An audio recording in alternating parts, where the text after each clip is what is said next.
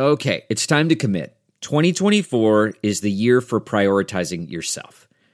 Begin your new smile journey with Byte, and you could start seeing results in just two to three weeks. Just order your at home impression kit today for only $14.95 at Byte.com. Byte clear aligners are doctor directed and delivered to your door. Treatment costs thousands less than braces, plus, they offer financing options, accept eligible insurance, and you could pay with your HSA, FSA. Get 80% off your impression kit when you use code WONDERY at Byte.com. That's B-Y-T-E dot com. Start your confidence journey today with Byte. Man, that sunset is gorgeous. Grill, patio, sunset. Hard to get better than that. Unless you're browsing Carvana's inventory while you soak it all in. Oh, burger time.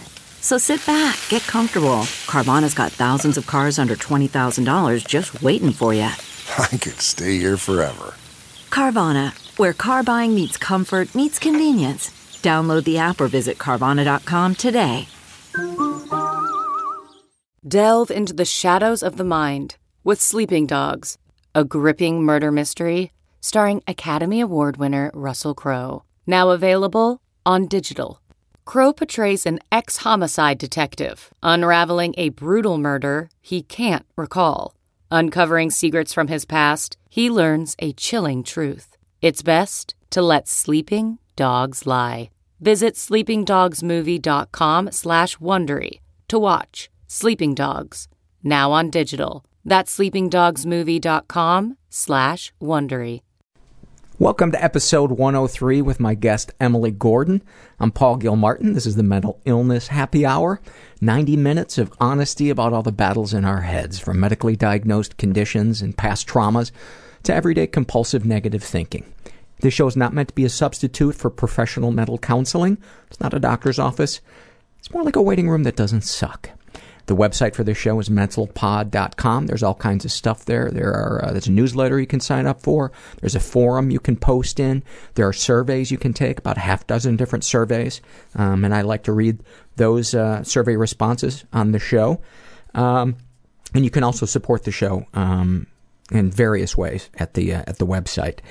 Um, what did I want to mention? Oh, there's a really, really important bill in Congress right now um, called the SHIELD Act. And I would love it if you guys would call your congressperson and people and uh, tell them that you support the SHIELD Act. There is a website called EFF.org slash shield that uh, you can find out who your congress people are what the phone number is or you can just email them if you don't want to if you don't want to call but the calling is generally uh, a little more um, persuasive uh, because they know that people are taking a little more time out to do that so they must feel a little more strongly about it um, and basically what the shield act does is it is trying to combat uh, patent trolls who are really stifling innovation in this country.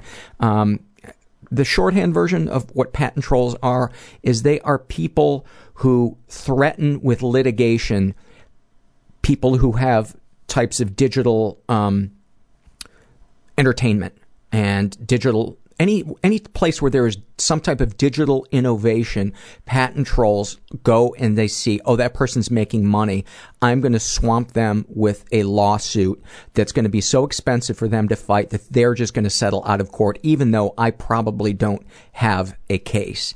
And they are literally clogging our court system and stifling innovation and it's really really serious. So please go support it. And again the website is eff.org slash shield and eff stands for electronic frontier foundation. And um, yes so there uh, there you have my my plea my plea for help.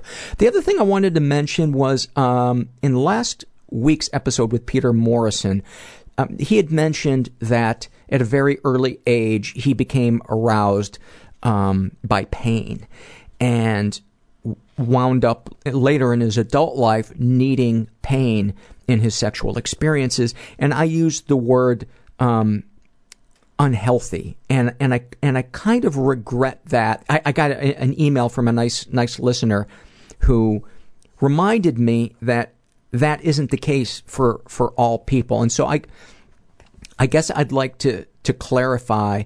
Um, I feel like if people have a fetish, it's fine in terms of how healthy it is if it is not being used in place of intimacy between you and a, and a partner. Um, and I, because I think for some people, if they their fetish, their fetish becomes their the thing instead of something that adds to the to the thing, and so that's if I could have rephrased that more correctly, and I hope I didn't uh, offend any any people in the uh, in the kink community. I don't really know much about um, that, but one of the cool things about doing this show is I'm getting to learn more about you guys and um, what your what your private lives are like. It's it's pretty fascinating. So, um, pardon me if I'm a little clunky with it sometimes. I want to kick it off with a uh, a survey. This is from the Struggle in a Sentence survey. This was filled out by a woman calls herself Letty Legs or Letty Eggs, L E T T E G G S. She's uh, in her twenties. Uh, about her depression, she says, um, major depressive disorder. Uh, her OCD, counting everything, assigning letters right and left, values and balancing words and phrases constantly. My mind never stops. About her PTSD, she writes, childhood medical procedures made me despise my mother. And then this is the one that I found really interesting uh, sensory processing disorder. Incredibly sensitive to smells and pulling away from all physical contact, yet craving big bear hugs and physical pain. I'd never heard of sensory processing disorder, and I know that she had filled out another survey and talked about that. Um, so maybe that's something we should post a thread on in the forum because I know when people have disorders that are not um, as common as other ones, they something that burdens them a little more is this feeling that they're, you know, a freak of nature and the kind of isolated because nobody else has that. So if you if you suffer from that as well, shoot me an email, fill me in, let me know, let me know what uh, how you experience that that disorder, um, or go post on the forum. This next one is also from the Struggle in a Sentence uh, survey. This was filled out by a guy who calls himself Hermit ZM. He is in his 20s. About his depression, he writes, The world will never think I am special or important. Holy fuck. Does that one ring true with me? Uh, about his anxiety, he says, If I don't expose myself to the world, I can't be hurt. No one understands me. And about his alcoholism and drug addiction, he writes, I need to feel, I want to feel, and I want to destroy myself. I really related to those. Um, this next one is from the same uh, survey filled out by a woman named Gretchen. She's in her 40s. About her depression, she writes, It feels like I'm dying a little more every day. About her anxiety, pounding chest, dread of human contact. About her alcoholism and drug addiction, a complete waste of my health without enough reward. Boy, do I relate to that. Uh, about her sex addiction. In my youth, it felt incredibly, it felt incredibly exhilarating, yet humiliating at the same time.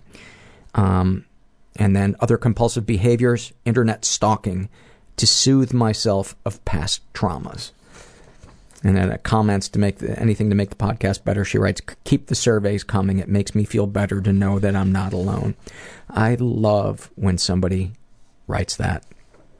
I love that. It uh, just warms my heart. Um, and I wish love for all of you guys. You know, I my wish for all of you is that you all one day find love as deep as the love that women feel on each season's second episode of The Bachelor. Every human being has weird thoughts going through their head. Oh god, it's so embarrassing. I'm afraid I'll never get another job again. That I will die and will have not been special. My brain has the gift of seeing the terrible. a million pound tourniquet being turned against my chest that was constant. Then I started sabotaging my own career wanting to die and to stop him from feeling any joy. that is. Very uncomfortable in my own body. I ended up becoming a male prostitute. And what I became was an animal. They took away my shoelaces. I became chaos. Like it hurts. I just want to go. I just want to leave. You have no idea what a small part of your life this is. If you go to a support group, it's like creating a family that you didn't have. I mean, life is 1% of them. My body was abused. 99% judgment about that event. But they couldn't touch the best parts of me. But the world is a little bit wounding. It's also glorious. It does always get better. It really does. I'm here with Emily Gordon, who is a uh, podcaster and uh, podcast producer as well. You work with uh, Nerdist Industries. Yes, I uh, I have a podcast with Nerdist Industries, uh, and all I do is talk into the microphone for that one. I don't. You're you're amazing with all your setup here. I don't know anything about that stuff. Uh, we're recording at uh, one of the places where you work, which is Meltdown Comics on Sunset in uh, in L.A. And um, do you spend a lot of time working here? Yeah, I'm uh, for a year when we first opened. Uh, there's a, a theater, a showroom downstairs uh, that I ran from April of 2011 until fairly recently. Oh yeah, until like June of June of 2012. And uh, I was running, I was booking all the shows there, and now I just run my own show. So I produce a show down there once a week. Oh, cool. And you're going to shoot an MTV pilot for that. Uh, Comedy Central pilot. Comedy actually. Central Mhm. pilot. Uh, this week actually we're shooting I'm one. switching it to MTV. I just think it's a better fit. Could you make some calls? yeah, it might be. Who knows? Uh, yeah, we're shooting one on Wednesday, and uh, it's definitely my first time at that rodeo. So I'm just, uh, I'm just. My job is to make sure that the live show is as good as it can be. Camera guys, their job is to make sure that part of it is good. So Now, I can't remember why I asked you if you wanted to be a guest since we don't know each other. no, we don't. Um, you've never listened to, to my podcast. I've never listened to yours. We're virtual strangers. Um, there might have been, maybe I tweeted something and Oh yeah, I think that was it. You somebody suggested me as a guest for your show. I think on Oh. that Twitter. was it. Yeah, That was it. Um, I get some really great suggestions from listeners for uh, for guests, so I think I think that was it. So thank you if uh, you're the listener and you're and you're listening, um, because you told me a little bit about your your background, and I was like, sounds awesome. Let's uh, let's do this. There's some crazy, and you used to be a therapist. Also, I mean, got so, a couple things. uh, how many years were you a licensed therapist? Um, I was I practiced. Uh, I was a licensed therapist for six years, from 2003 until 2009, kind of 2010 ish. Uh, I um, worked with really really difficult populations because I loved working with them, but I got so burnt out. Um, I worked with all suicidal clients, uh, teenagers who were at a wilderness program for a year. Uh, schizophrenic. I worked at a, a home of just all schizophrenic clients, 270. Um, and then I tried to take a job that was a little less stressful and was very bored by it, unfortunately. So I kind of just slowly backed away from it. And, and so working with comedians is that kind of in the middle? It's oddly similar. It's a, it's amazing because a, a big part of it is uh, you have to massage a bunch of different people's egos and know like the one thing that's going to set this guy off is not going to set this guy off, and you have to kind of balance all that. Uh, so I, that definitely, it absolutely helps. Ha- I think having a mental health background helps in any job that you have because you kind of get to read people a little bit. I'm not going to say better, but it's just a, a little, I, I see things a little differently. I'm always kind of sizing things up of like, okay, well, what's the best way to get what I want, get what they want, get what everybody wants. So it definitely, definitely helps. Is there ever been a time where you're like, oh, this person seems to be a, you know, such and such.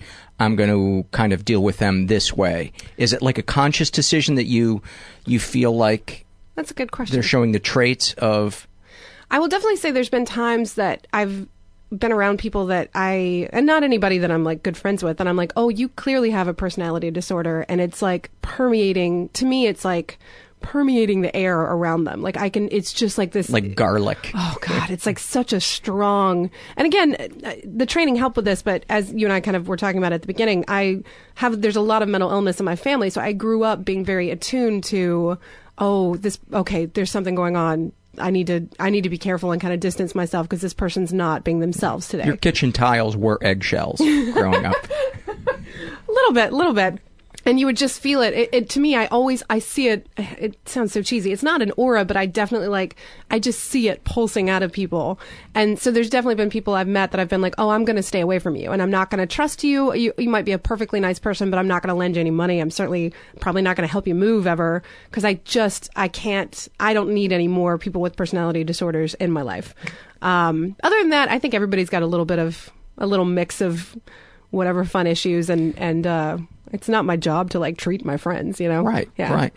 And and I will come across people sometimes where I'm like, this person clearly needs help, but they are needy beyond what I can give them, and it's only going to leave me feeling drained and them feeling like they're not getting enough. So I am really going to put a wall up with this person, and it makes me a little sad. Mm-hmm. Yeah. But I didn't, you know, what is it the the, the phrase that they have? I didn't cause it. Uh, I can't control it. And something else. I forget what It's the third one is. cause it. I can't control it, and I'm not going to fix it. it And I be- can't cure it. Yeah, and I can't cure it. That's right. Yeah. yeah, It's and it's frustrating. It's, and and I feel like I am the kind of person that my whole life, part of the reason I got into the field, my whole life, I'll be the girl that's in a, a public bathroom and a girl's like, I just don't know what I'm going to do, and I'm like, oh God, I don't even know you. Like, what are we doing? Um, so I've always kind of had people approaching me with the, like with their stuff. And if it's somebody i care about i'm there 100% but it is a give and take. It is um if you're putting more into it than you're getting out of it it's it, it does it's not selfish to me. It's like you have to think about yourself first because you can't be a good therapist. You can't be a good friend if you are draining yourself dry on one human being or on several human beings. Um, and the al- analogy i used to use was uh, cake. Like you have your your job is to give out cake to people, but you have to be able to make the cake. So you have to have people around you that can give you eggs, can give you flour, can give you sugar. Because if you don't have that and you can't make more cake, you're just giving out everything you've got, and then you got nothing, I like that. and then you're useless to everyone, including yourself. Yeah. Um, speaking of diabetes, no, I, just, I couldn't resist that segue. Uh, let's let's talk about what uh, what it was like growing up in your uh, in your family. Um, I have a I have a fantastic family, very supportive, wonderful. I'm from the South, um, and a big rule in the South. Where'd the accent go? I made it go The away. dialect. I've been gone. I've been gone from the South for a while, but I also kind of wanted it to go away. Um, Where in the South? North Carolina. Okay. Yeah, and now that I'm away from there, I'm I have all the North Carolina pride on the planet. But when I was there, I was like, "Fuck this place." Can I curse? I didn't Yeah, know. oh, yeah, okay, good. Just absolutely. checking. Um, so yeah, I, I have a very supportive family, very Southern family, and and what that means, many things, but one of them is that you absolutely.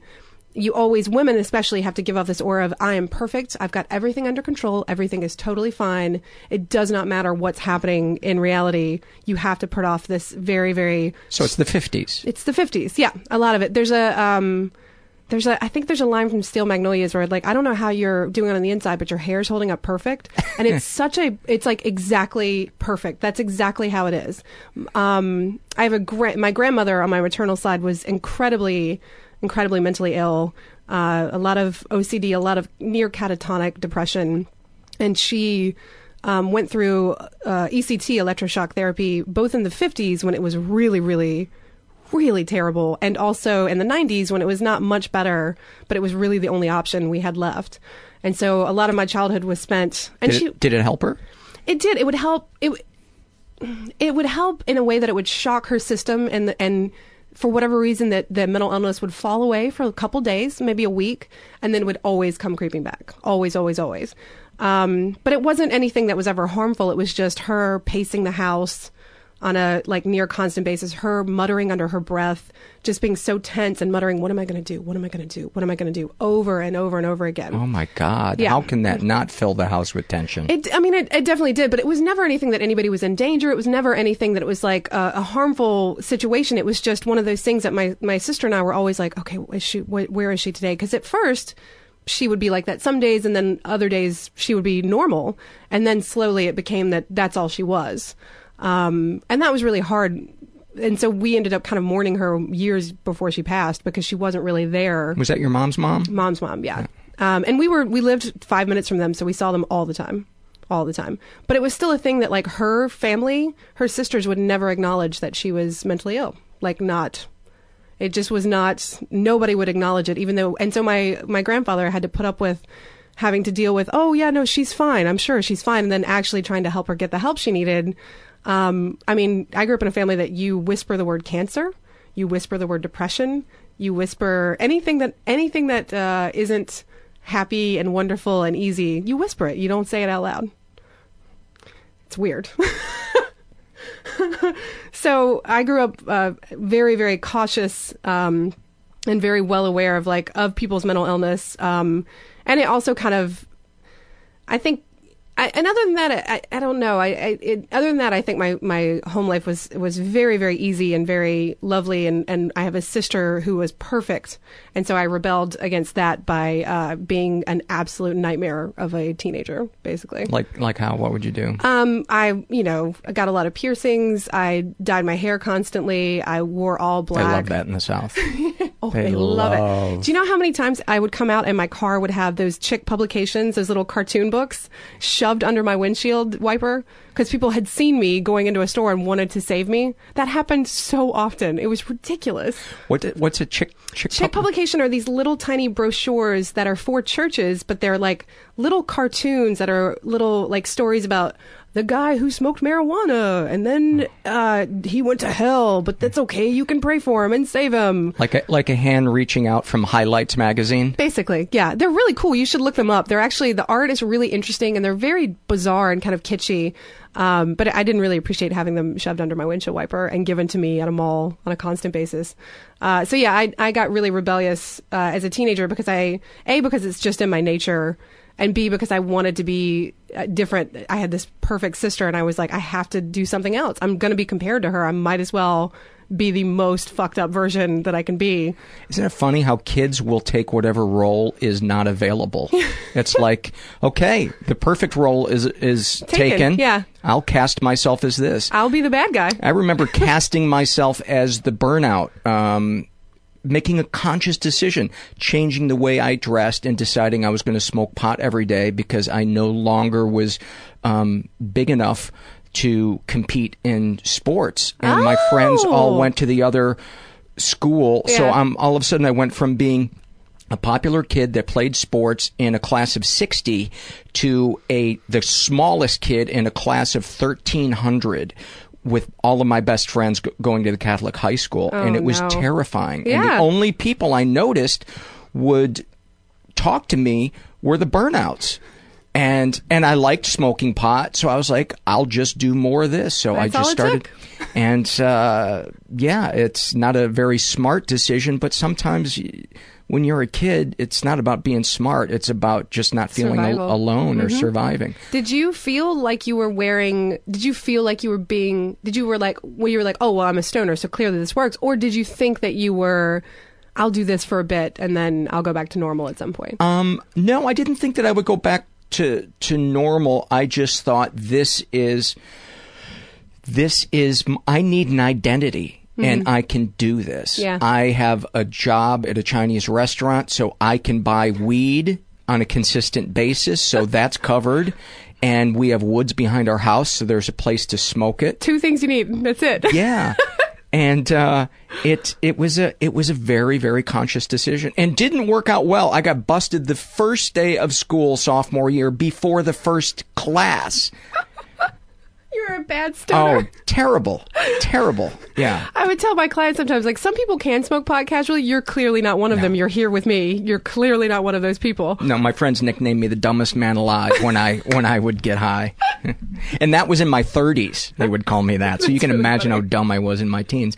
But let's get back to to you uh, you rebelling. Did you have a group of friends that you kind of rebelled with, and what did that feel like? Um, I was actually in middle school. I uh, I just had like a couple of weirdos that were like my pals, and then uh, we were teased so much in middle school that I actually ended up getting a hardship transfer to a different high school than everyone else because uh, they would call me a communist, and they people would try to wash the dye out of my hair. Uh, I would color my hair with markers, and the girls would try to shove me into the under the bathroom sink to wash the dye out of my hair. And I, that's not to say, I, I mean, mis- middle school is miserable for everyone, but I had good friends there. What would Um, they say to you when they were shoving you under the sink? uh, they were calling me a freak uh, and calling me a, a weirdo, and um, I, I mean, and truly, I never. I, I did kind of pick a role of rebellion, but I, ne- I always felt a little. I felt like a weirdo. I didn't feel like I fit with everybody else, uh, and I think everybody feels that. that's the only thing that's consistent in all of us is that we all feel like we don't belong. Um, Even those girls that were shoving your head under Isn't that crazy? probably felt like they're they're not keeping it up, and Yeah. here's somebody that is admitting that they're not not keeping it up. not they Not even trying. to. Yeah, they probably hated hated your balls for for for doing that. That makes me sound way more brave than I was, but it it, it wasn't. Uh, it, it was part of me being like, oh, well, you're not you're going to reject me. Well, I'll show you why you should reject me. Like I'll give you a reason to hate me. Um, because you already were going to do it anyway, so I'll just go ahead and show you what, what that. Looks like. This lets like. you know that Yeah. I know. Yeah, I that know. you don't like me, and, I'm, gonna not do even going to about it. try. Yeah, why would I? Why would I try? Um, and then high school was a lot easier because the high school I transferred to, and I'm, I don't even know if it's a southern thing, but I do. There is a certain thing of when you Were people fanning themselves? sometimes a lot of vapors. Uh, when it's a small town and it's like this was before the internet, obviously, so it would be a situation. Anything that's different just really freaks people out, and they don't know what to do. I recently watched a country music video, very recent video, where the the country music video is of a man, of a robot falling in love with a woman, and the robot and the woman have like a love affair, and then that, and then he flies away at the end. I think the comments on that video would blow your mind with how they're like, "What? I don't even understand. I don't get what this is. Like, how can you not get what it is? It's a, it's just a, they made a little movie. What, what's so crazy about this? Th- I wish it would just show them playing their music. I wish it would just, and you notice I'm going into a southern accent. This is, this is what I'm thinking of my people is that my people don't always like change. They don't like things that are different. Um, and they, it makes them feel very uncomfortable. And I, I get that. I respect that. I respect it more now than I did. And I think that's what's comforting to a lot of people about country music. There, there's a predictability to it. Absolutely. And that's what drives me crazy about it. I love old, old country music. Oh, Patsy Cline. Holy shit. Yes, because Yeah. there was there was that's when there was still innovation within it. There was enough tradition, but there they were still innovating, and it didn't seem like they were trying. It didn't seem like it was being programmed by somebody. It's like they found what was unique about that artist, and they brought that to the That out. forefront. Whereas today, it's like they stuff down what might be unique about somebody, and just it's it's just ugh. And maybe it's that we're so much on the outside of that, and there maybe to them there is innovation within it that we just can't see. I, I definitely appreciate. Uh, I, I definitely appreciate the idea that different things make you uncomfortable more now than I did when I was a kid. When I was a kid, all I wanted to do was th- like rub their faces in it and like be like, "Yeah, this is different. Why don't you go fuck yourself? You don't, yeah."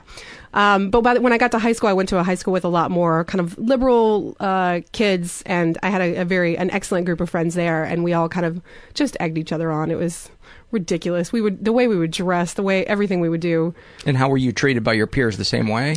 Uh, it was very interesting. I was in high school when grunge came uh, became huge, so like '94, and so we went from being outcast to being like the cool kids. Because you were ahead of the curve. You- you could say that. I don't. Uh, well, whatever. We were on a curve that somehow had the same pink hair as the other curve, but yeah, we literally by the end of high school, I was, I was. People were like, "Oh, sh- yeah, you're pretty cool. You're pretty cool," and that even made me angrier because I was like, "I haven't changed. You assholes have changed."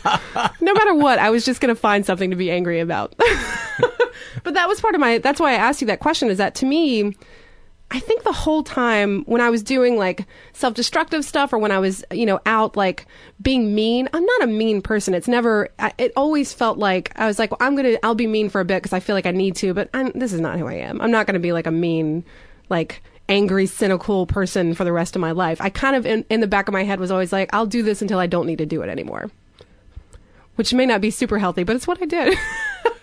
Would did that you think kind of fall under the role of being you know the the the outcast was it kind of testing your own power or you, was it for was it for so that you could feel something or was it, for the reaction of other people it was mainly for the reaction of the other people. I wasn't like one of those like numb kids. I was definitely like overly sensitive kid. So I just like put up this huge wall of like, well, you, you can't, I'm Billy Badass. You can't touch me. You can't mess with me. Um, and that way nothing ever got past that. And it always seemed like it was like a costume I was wearing so that uh, you couldn't get into that costume and actually hurt me. So I was never. I would come home and cry. Like if my mom said something to me, I would cry. But at school, you no, nobody could touch me. I was never, ever, ever going to break. what would the 16 year old you have or the 13 year old you whatever whatever age you you were putting that wall up if if that wall could have come down and there was somebody that you trusted more than anybody else in the world to say what it was that you were thinking and feeling and you were afraid of what would you have said to that person then That's a good question. Uh, I was afraid of being rejected because I think the real lesson of I maybe just even the culture of where I grew up, or maybe it was my family. I don't know. Uh, but the real lesson was if someone finds out uh, how much effort they have to put into like loving you, then they're going to leave. They're going to be out. They're done. Um, because when you, I watched, and it, this has only occurred to me years later. I watched my family kind of slowly, out of necessity, turn their back on my grandmother, who, uh, you know, was suffering, but also had become this completely other person. And I think, and I've, it's literally been in the past couple of years that I figured this out. I think that watching that happen, I was like, oh, that's what happens if you are hard to be around. That's what happens. Wow. Everybody just starts uh, being, leaving you alone. Everybody goes away.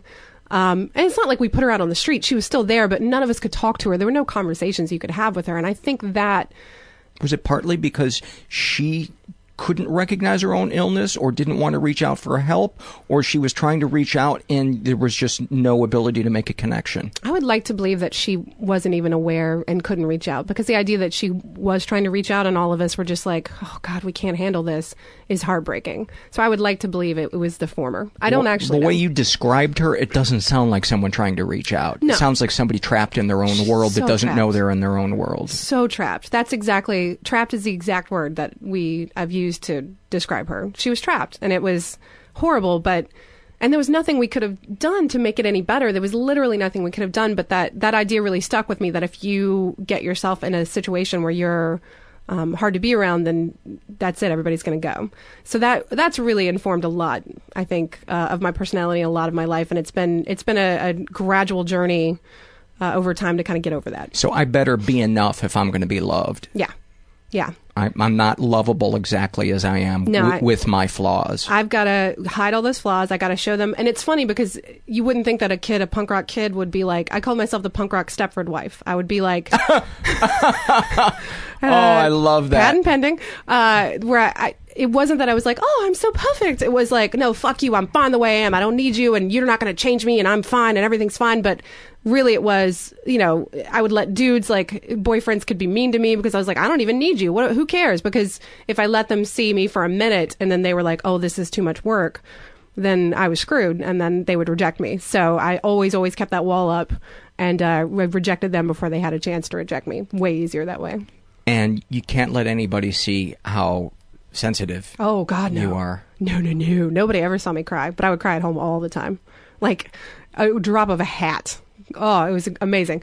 Um, and I consider that a, a lot of progress. When, as an adult, I now can cry easier than I could, you know, just even a few years ago. I I see that as a huge sign of progress. Can you cry in front of other people and let them know what's going on with you? Yeah, I've gotten a lot better about that. That that to me is, and it again took me years, but that to me is what strength is. Strength is is being strong enough to show someone your vulnerability and realize that it's not going to affect you as a human being, and it's not going to change. It might change how they feel about you, but fuck them. That's their decision. It's not going to change me.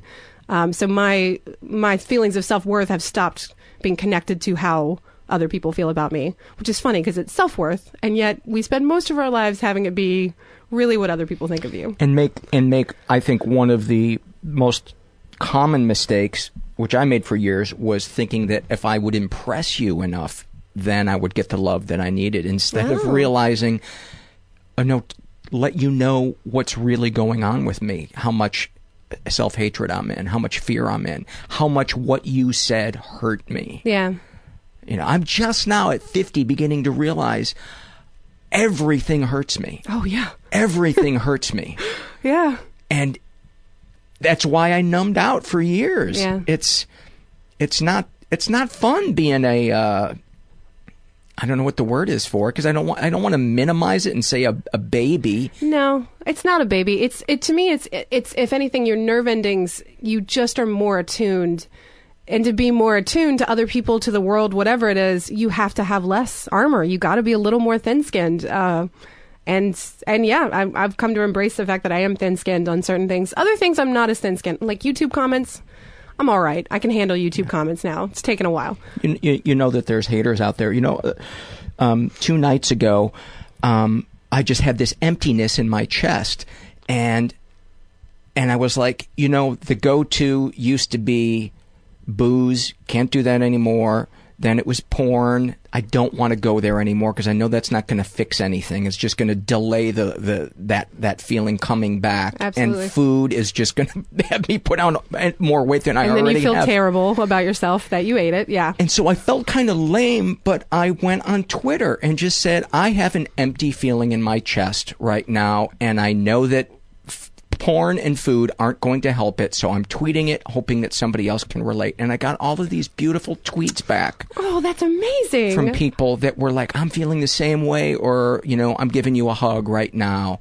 And Did that help? it did. It Yeah. totally helped. And then I tweeted about how lame I was for tweeting my pain, but you know, I, I still I I own it, and I still think it was a good decision to to to make because it was two in the morning, and I didn't want to call somebody at two in the morning. You know, I have support group friends I could have called, but the point of all of that is to just say that it's amazing when you let people know that you're in pain.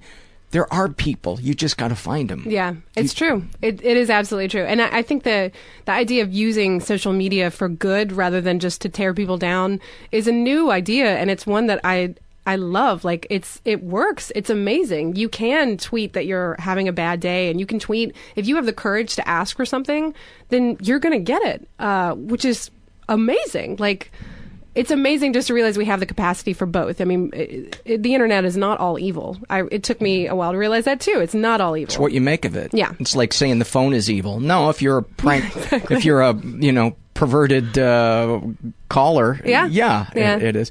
Um, and the the other thing that I think helped on uh, Twitter was, uh, I said if if anybody out there feels like you need a hug, maybe we should just hashtag need a hug. And a bunch of people tweeted need a hug, and then we just started connecting to each other. Oh, Jesus, and that's so beautiful. it was really nice. That's it felt beautiful. it felt really good. Um, Wow. Because I had gone from feeling kind of empty and sad and cut off to all of a sudden I'm sending people a big warm hug and they're like, "Thank you." You know that just uh, that. It, it was just That's beautiful. It's so it's so simple and it's right there for us, but it's so why is it so scary to to go to that because we think we're going to be rejected? Yeah. Yeah. I mean, that's the worst case scenario there is that people are like, oh, fuck you. Like that, that would be the one response you would get. And you'd be like, well, now I'm even more alone. Or pussy. yeah, exactly. Exactly. And that's a thing that dudes have to deal with way more than ladies do, for sure. Uh, but I, over, I've tried really hard to kind of get better about like identifying what it is that I need and not sublimating it into a million different things and then just asking for it. It's, uh, Like what do you say? Well, like you know, with my husband, uh, who's absolutely wonderful. If I'm having like a shitty day, it used to be that I would have a shitty day and I would like throw a tantrum about something in order to get him to like try to soothe me. Uh, when really I just wanted a hug and I wanted to be like soothed, even though you know there wasn't anything huge going on. So I'm much better now. Although he'll tell you, I'm sure I still need to work on it. I'm much better now, but I'm like, can you just? I just need you to like say really nice things to me for like five minutes, and then just hug me and be like, I, that's that's all I need. And it's not like he doesn't ever do those things, but asking for it in a targeted way and just getting it. when you need it because sometimes you amazing. maybe they're giving it to you on a day when you don't need it as Absolutely, badly yeah. And the idea, and, and then people are like, "Well, I'd rather." It doesn't mean as much if it's not spontaneous. That's bullshit. Yeah, that is. It's It's complete bullshit. You cannot expect for people to read your mind and know what it is that you need. You have to be able to tell them. And if you can't figure out what it is you need, then that's your work. That doesn't have anything to do with the other person. You've got to be able to identify it before you can then ask for it and then be open to receiving it. Those are the three main steps. and so many of us go through life trying to reach out for that substitute thing to try to fill that that, Instead of that place yeah. you know be it you know trying to be more famous or have more money or whatever when deep down all that we want to feel is loved and secure and that everything's going to be okay That's it. That's it. That's the one thing I actually say. I tell my husband to tell me is like, just tell me everything's going to be okay. Just tell me that. Like that's all. I just need someone to tell me that, and I know it's going to be okay, but I just need to hear someone else say it to me sometimes. Um, That's so beautiful. That that I mean that to me is like a really rock solid foundation for a for a relationship because you're you're exposing the most tender part of yourself and you're opening that up and trusting that person to not hurt that. Yeah, it's it can it sounds really scary when you say it. It sounds really scary, and I definitely have not always been uh, great at that. But I do, uh, I, especially the my husband and I. We've definitely had. Uh, well, I'll just say it. When we were, when I'd been, we'd been together maybe eight, nine months. Um, when I got incredibly, incredibly sick and was hospitalized, uh, and was in a hospitalized for a full month and almost died. And that, that definitely twisted did something to me to both of us our, our relationship but also to me to kind of be like oh uh, you've got to be able to trust this guy. This guy stayed with you watched you while you were a like literally in a coma for 12 days on a respirator.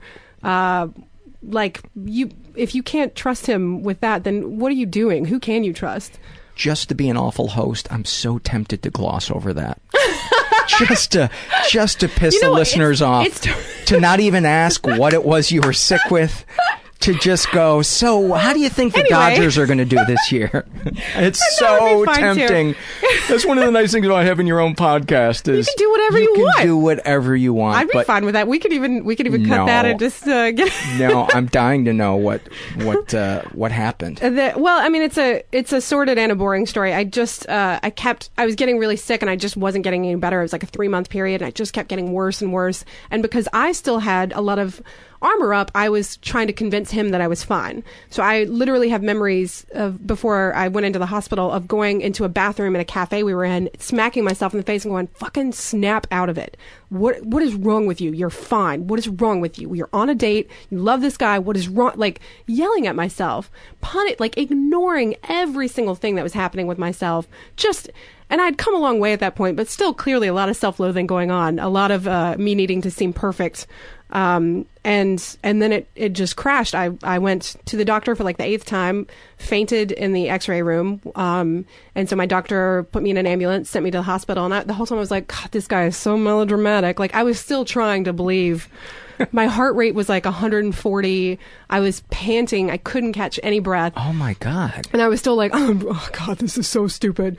Uh, called my husband and said, uh, at boyfriend at the time, and said, hey, I've got a frosty in my car. I couldn't eat it. Uh, and they took me to the hospital. Can you go get the frosty out of my car? That's li- fucking. I'm an idiot. Emily can't have needs. Emily's selfish if she has Oh, I'm an needs. idiot. So uh, selfish, selfish Emily and her her 104 temperature and her. miserable. I was I was so so sick, and so um, Kumail showed up. That's my husband's name. Uh, showed up immediately at the hospital, and that is the last thing I remembered at all. Um, I have what it turns out is that I have a disease called adult onset Still's disease, which is a, a thing that gives you arthritis in your organs as well as your joints. So they kept trying to treat me with antibiotics, but I wasn't having an infection. It was literally my heart was inflamed, my lungs were inflamed, all of my organs were inflamed and shutting down because they'd been inflamed for so long. Wow. Yeah, it's a it's a shitty. It's a rare. It was on House. It was on an episode of House.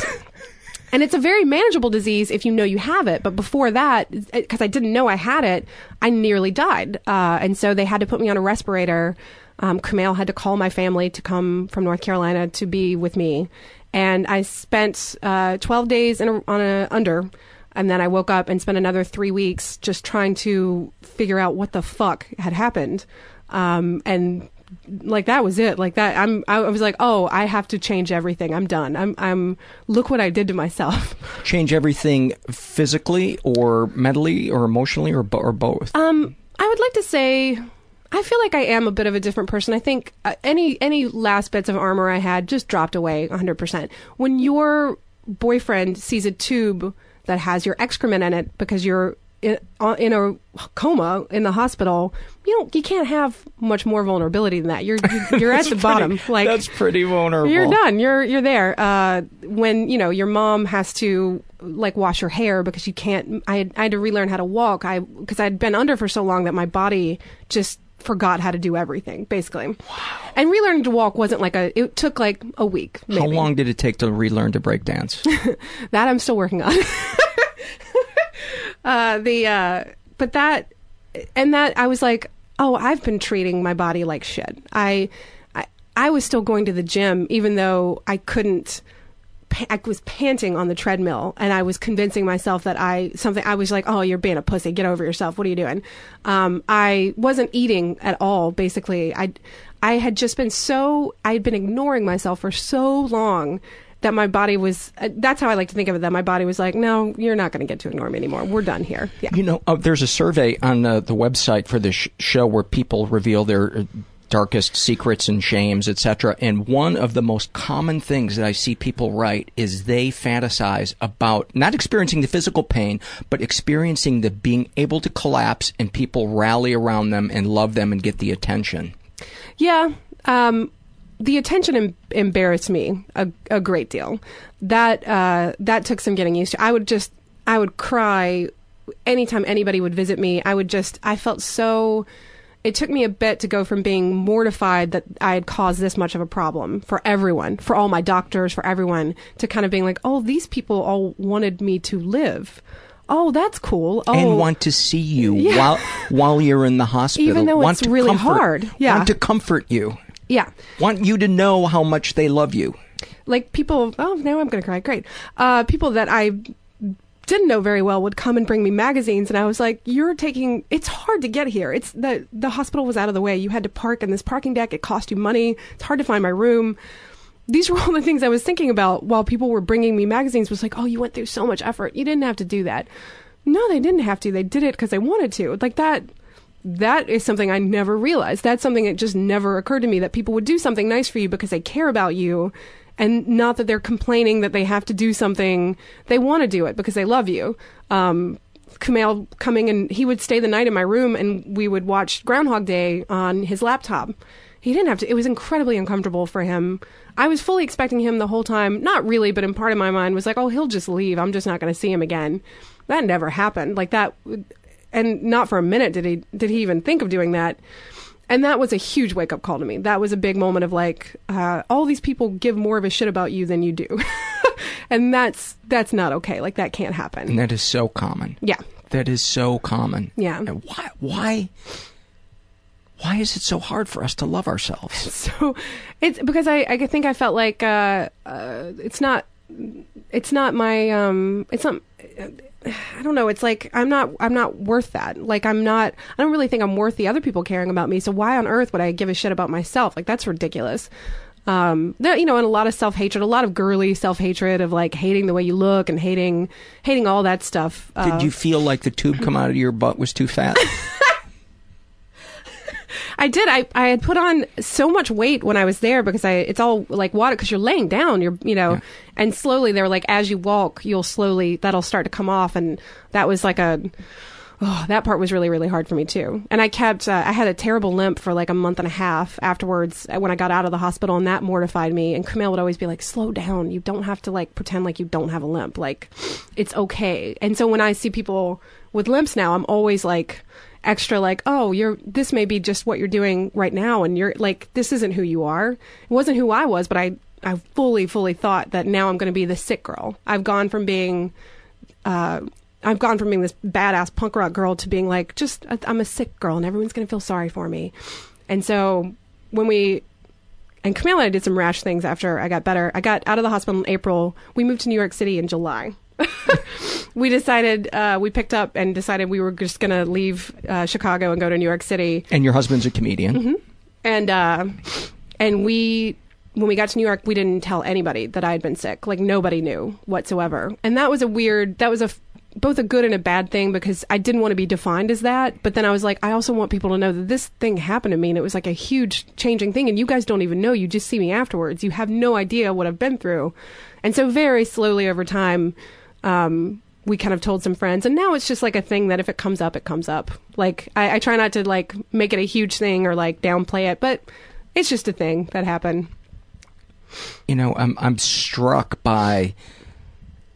I, I always feel like events have, even if they're bad and they're tough, they have good things that you can take out of them. Absolutely. And I feel like you you just squeegeed all of the good that that could have been in there. You know, it's I tried to. There's still, and the the downside, the negative side of it is that now, whenever I get a little bit sick, we both panic and assume that it's happening again that and that I'm going to be back in the hospital, which I've had maybe three episodes since then, and I um, can manage them with medication easily. But that's the downside of it is that I now panic anytime I start to get sick. But for the most part, it's it's been one of the most amazing things that I've been through.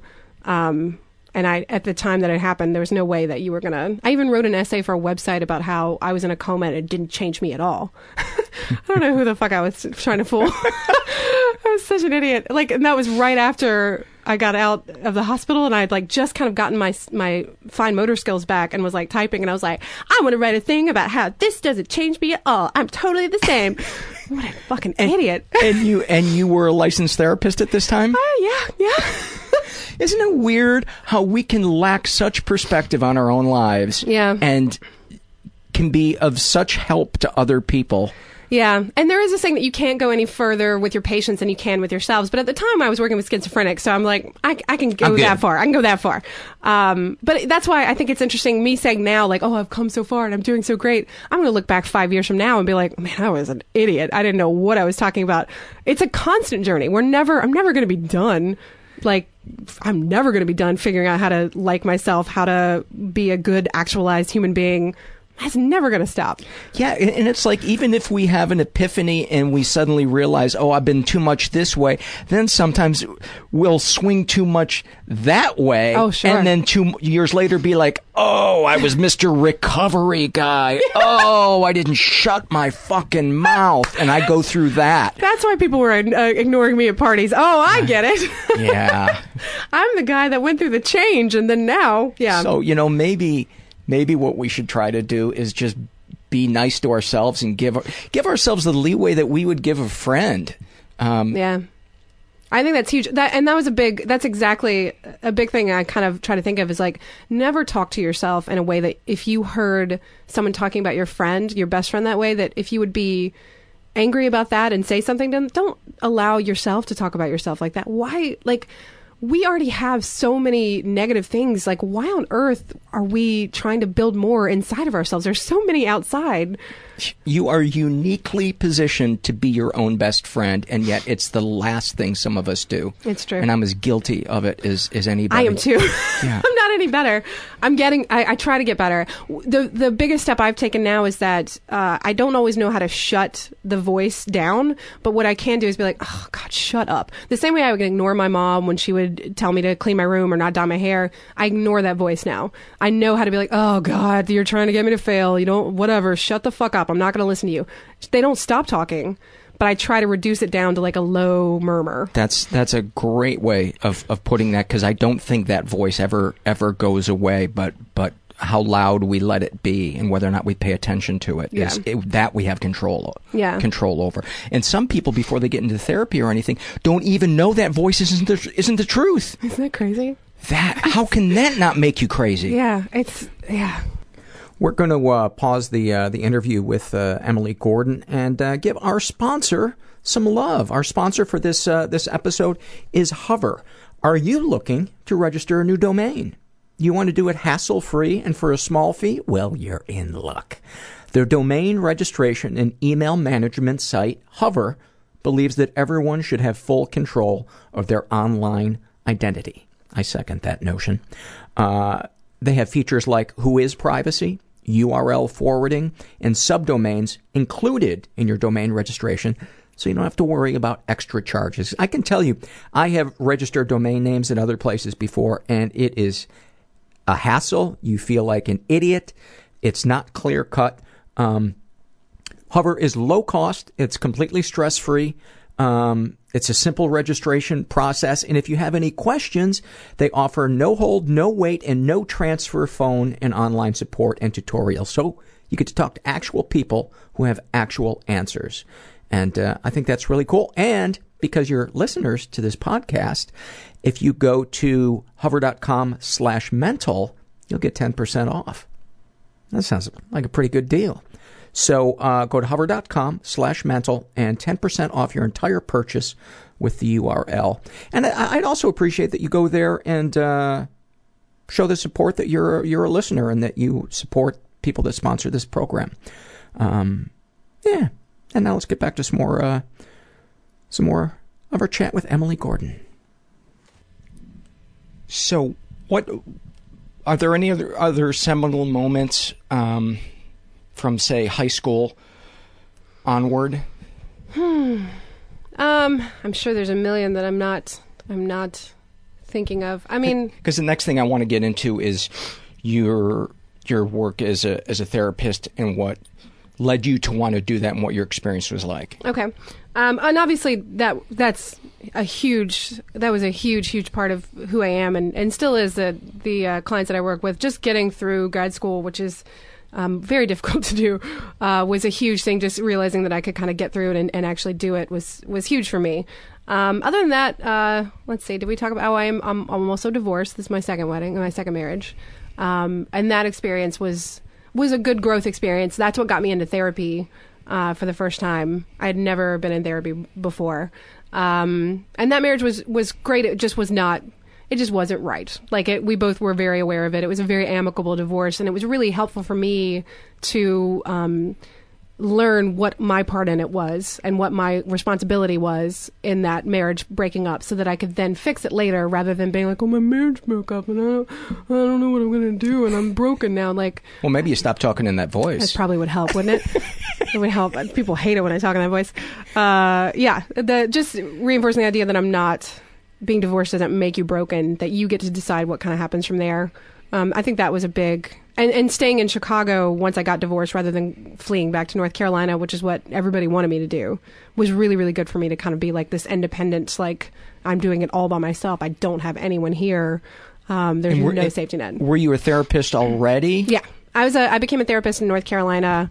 Practiced there for about a year, and then uh, my then husband and I moved to Chicago together because he was getting his uh, doctoral degree uh, in Chicago, and then we were there. And on like as soon as we got there, like it once we didn't have the buffer of our friends and like our regular life, we were like, oh shit, we don't even really know or like each other. Isn't that awesome? uh, and then he's a great guy. Uh, and then we got divorced, and then I stayed, uh, and I was working. I was doing kind of some trauma work at that point. This was before I started working with schizophrenics. So yeah, I was doing. I, I had a job. I had a good job there. I didn't really want to go back, so I just kind of stayed. What did you take out of doing the, the trauma work, if anything? What are, what are some things about people with trauma that um, the average person might not know? Says I didn't know that I've ever thought about this. Um, I worked with part of my job was working with people who went to their job, their place of work, and was and started acting super erratic or saying they were going to hurt themselves. Um, and this is a very difficult job because what that would happen then is that the supervisor would call me and be like, "Hey, can you tell me if this guy's going to kill people or not?" and then that would be part of my job would be to uh, what huge responsibility. Yeah, it was horrible. It was very hard. Would be to talk to the person, um, the talk to the supervisor, talk to the person. Um, and there were a lot of less. That was the most intense that job got. For the most part, it was just people who were sad, and their their boss noticed that they were sad. Um, so, and then I, I, did a lot of work with um, courthouse work with domestic violence uh, survivors, and then I helped run a group with domestic violence batterers, which was that was a big learning lesson for me. I think I think people think that people who are in domestic violence situations are dumb, that the women are dumb for staying, and that the men are uh, these sleazy, horrible humans. Cavemen. Those, those guys were charming. Those guys were funny. Those guys were so awesome which sounds terrible to say, but I was like, oh, I, I get this now. Like, it's not. That's the side that the person that stays sees. Exactly, exactly, and that's the side we saw because it was court ordered therapy and they were all on their best behavior. But I, I, I think I'd always felt a level of pity for victims. Uh, that was not good. No, it was really, really bad, and and uh, not all victims, but definitely domestic violence victims. I think I had I cared about them and I wanted to help them, but I also was like, oh, yeah, poor you.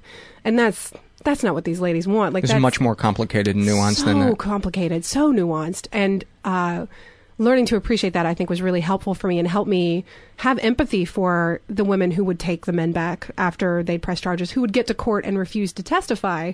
Um, I had a lot more empathy for them. I worked with a lot of uh, parents who would abuse their kids, and I would have to form bonds with these parents and that's not easy to do and so you have to like kind of dig around and find everybody's got some things about them that are redeeming everybody's got like intentions that they think are good at some point in time and you have to kind of dig around and figure out what those are because if I hate you, I can't work with you. And so I can't hate you. wow. I can hate a lot of things that you do. I absolutely can hate the things that you do, but I have to be able to appreciate where you're coming from or else I can't I'm not going to be able to work with you. Yeah, I don't think anybody does things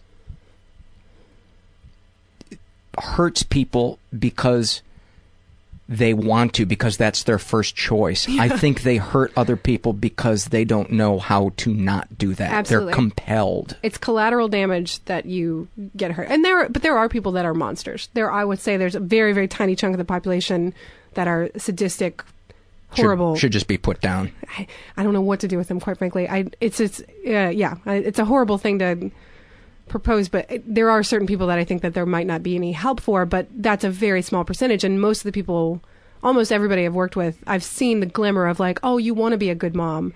You just think that this is how you are should be a good mom and it's not. And it's my job to either help you figure out how to be a better mom that doesn't get arrested or or you know do my best to do that. What percentage of the people that were hurting others um, were doing it because they were experiencing feelings that were overwhelming and they didn't they didn't know how to handle them? I would say 90%.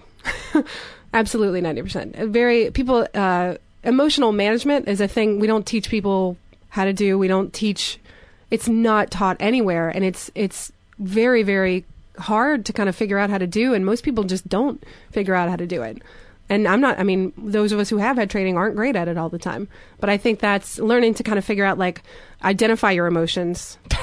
That is so. It seems like such an obvious thing, but if you've numbed yourself or escaped and and you had to not be present as a child, Yeah. you don't know what you're feeling. You, no just idea. know you want something that takes you away. It's either you feel good, you feel bad. That's Mhm. it. Those are the two options. I had this gorgeous poster with like, I think it was at least like 50 or so feelings and like little faces that went with them, but feeling words under each one. And I had it for kids and I would have a, uh, a suction dart gun and I would have them shoot it and whatever it landed on, we would have to talk about that feeling. Have you ever felt it? Do you know what it means? When would be a situation you might feel it?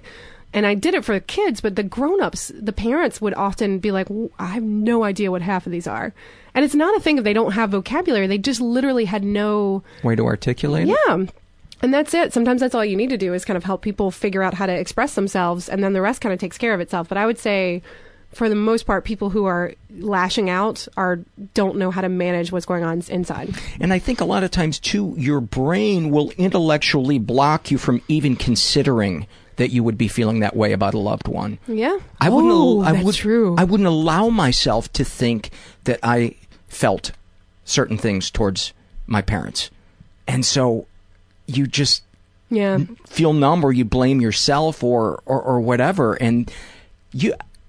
How can you get around the bases when you can't even get to first base? Yeah. And that it's okay to be angry with your parents. I think that's a lesson that I, I, I do know a few people that would never admit that they would be angry with their parents. Whereas me, I was very happy to admit when I was angry with my parents. Like I had no, that was something I just did not have trouble with.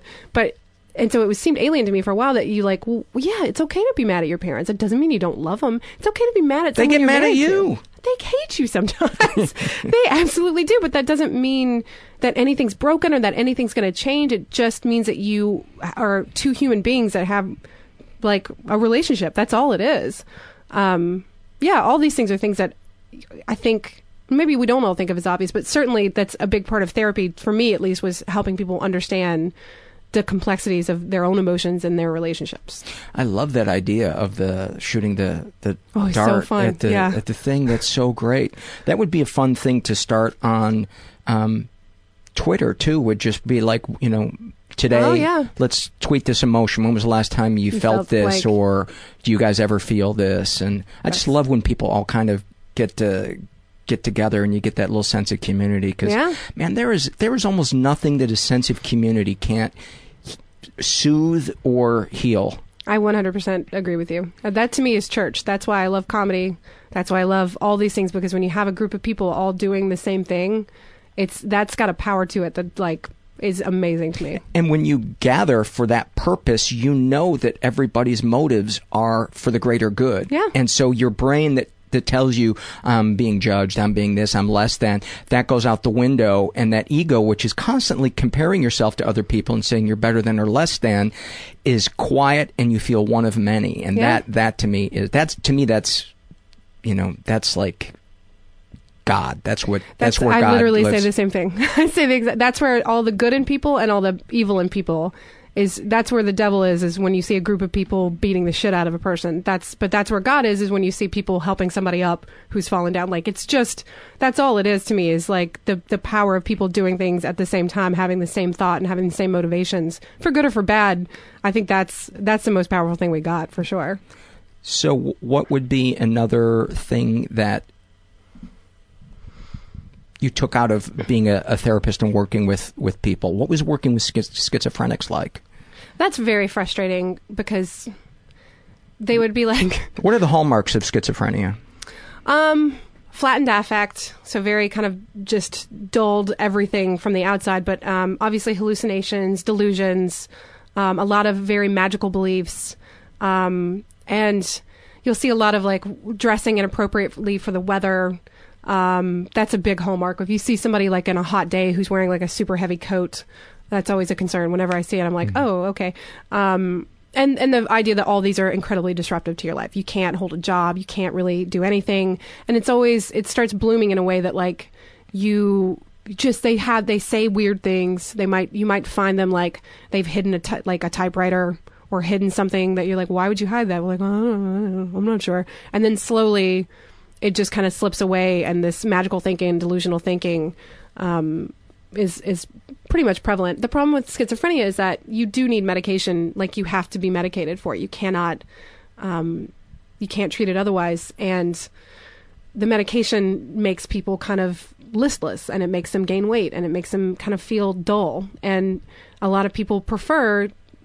A lot of people with schizophrenia sometimes prefer feeling schizophrenic and having their symptoms to f- the feeling that you have when you're on medication and kind of feel like everything's dulled.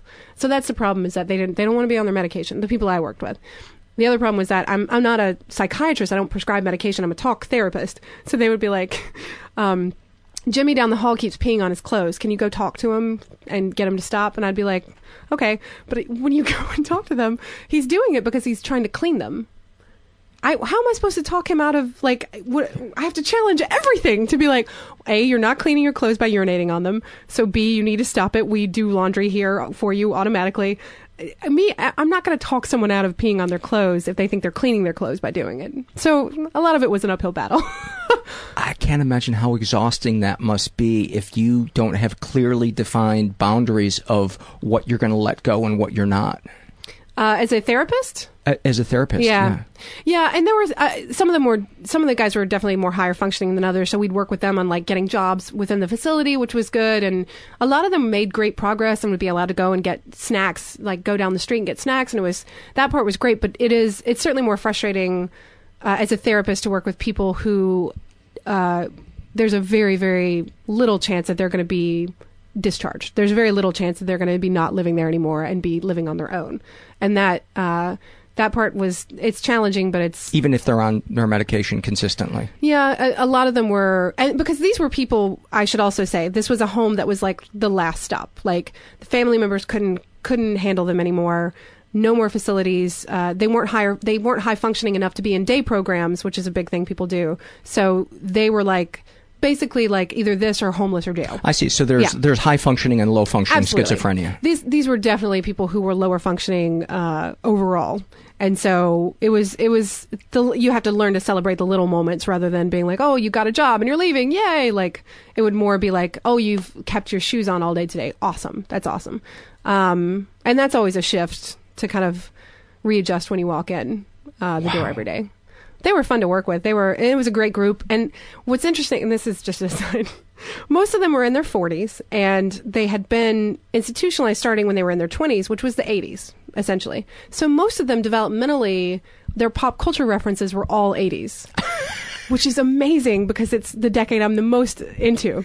And uh, so they loved like when we had Valentine's Day dances or when we did whatever they would have. Uh, they would play all '80s music, which is great. '80s hip hop, amazing. It was just the coolest.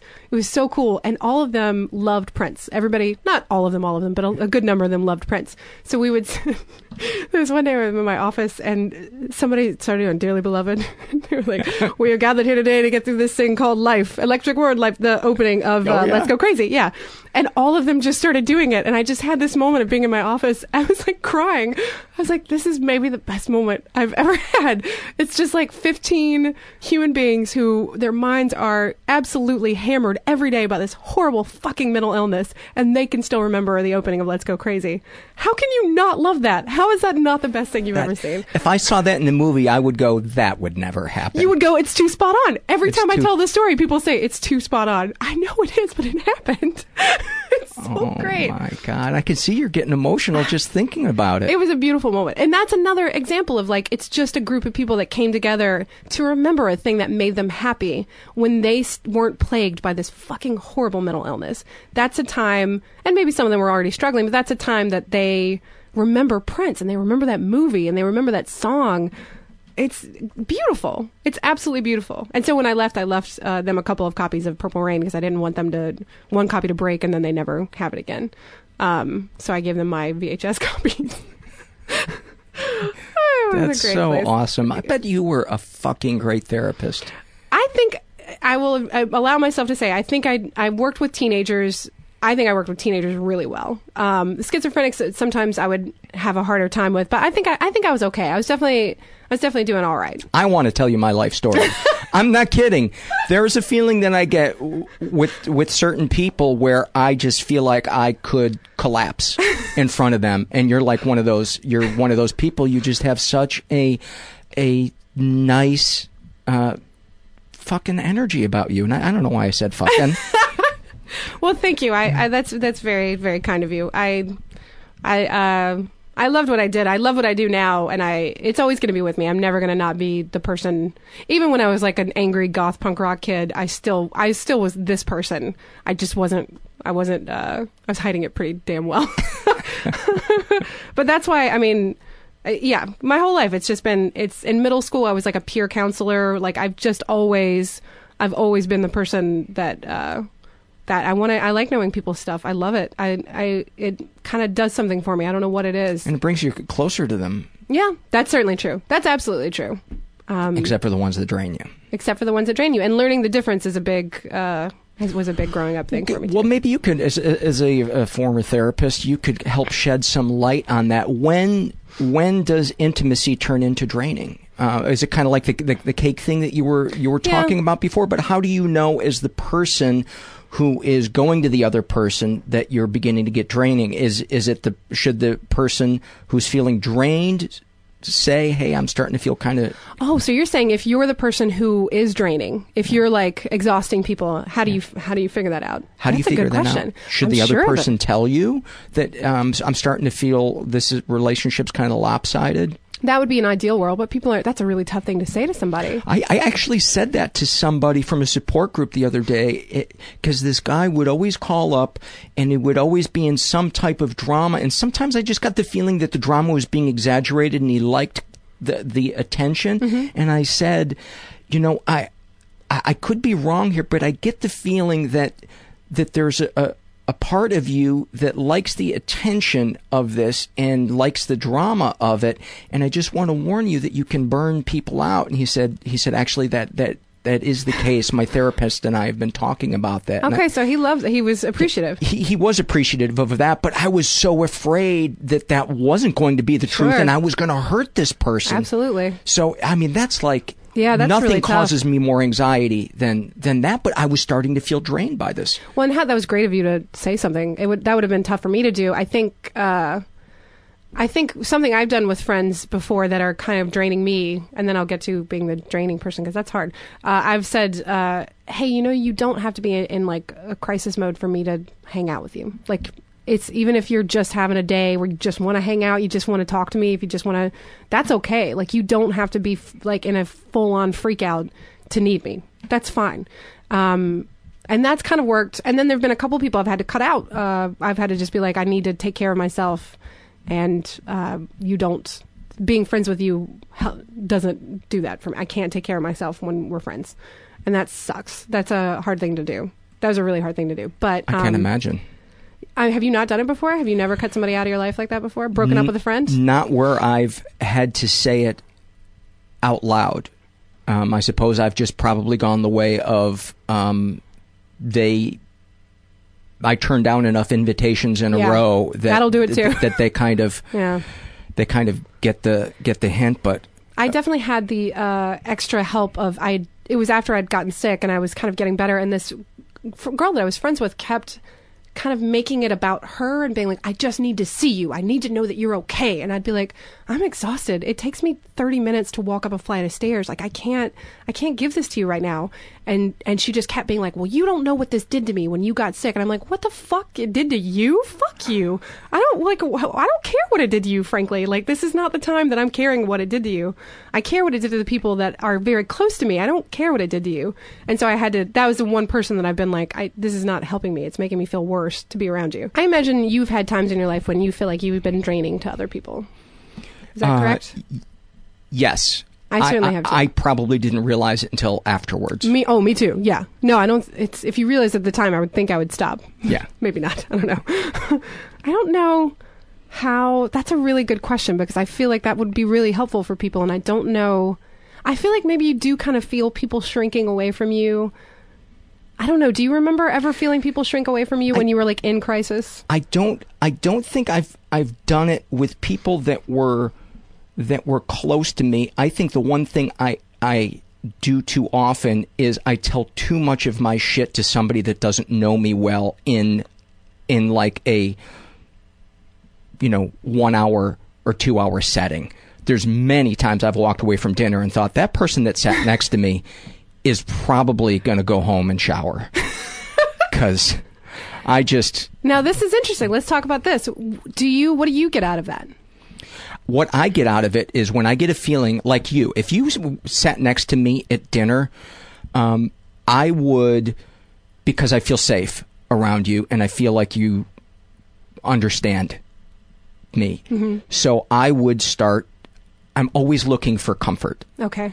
I, I, especially from um, women that have warmth. Mhm. And so sometimes I will tend to spill my guts a Okay. little, a little bit too much because I want that feeling that I never got from my mom, which was to be held and protected and heard and hugged. And just thinking about it makes me want to want to cry. I feel like I have this dam of tears that only certain people can let let the the cement come down low enough for for them to to start to flow and that's probably selfish on on my part uh to do that around somebody that doesn't know me that well because it I would imagine it might be it might be overwhelming um for for that person. So I try I try to be aware of it. So I try to I try to not to not do it too much but sometimes it feels so good. Yeah, it does. it feels so good to feel and it's the look on a on a on a person's face um Well, it validates the pain you've gone through. it does Yeah. and i can see it you know i've uh, my favorite therapists have been the one where i know in the first 5 minutes just from the look in their eyes the warmth in their eyes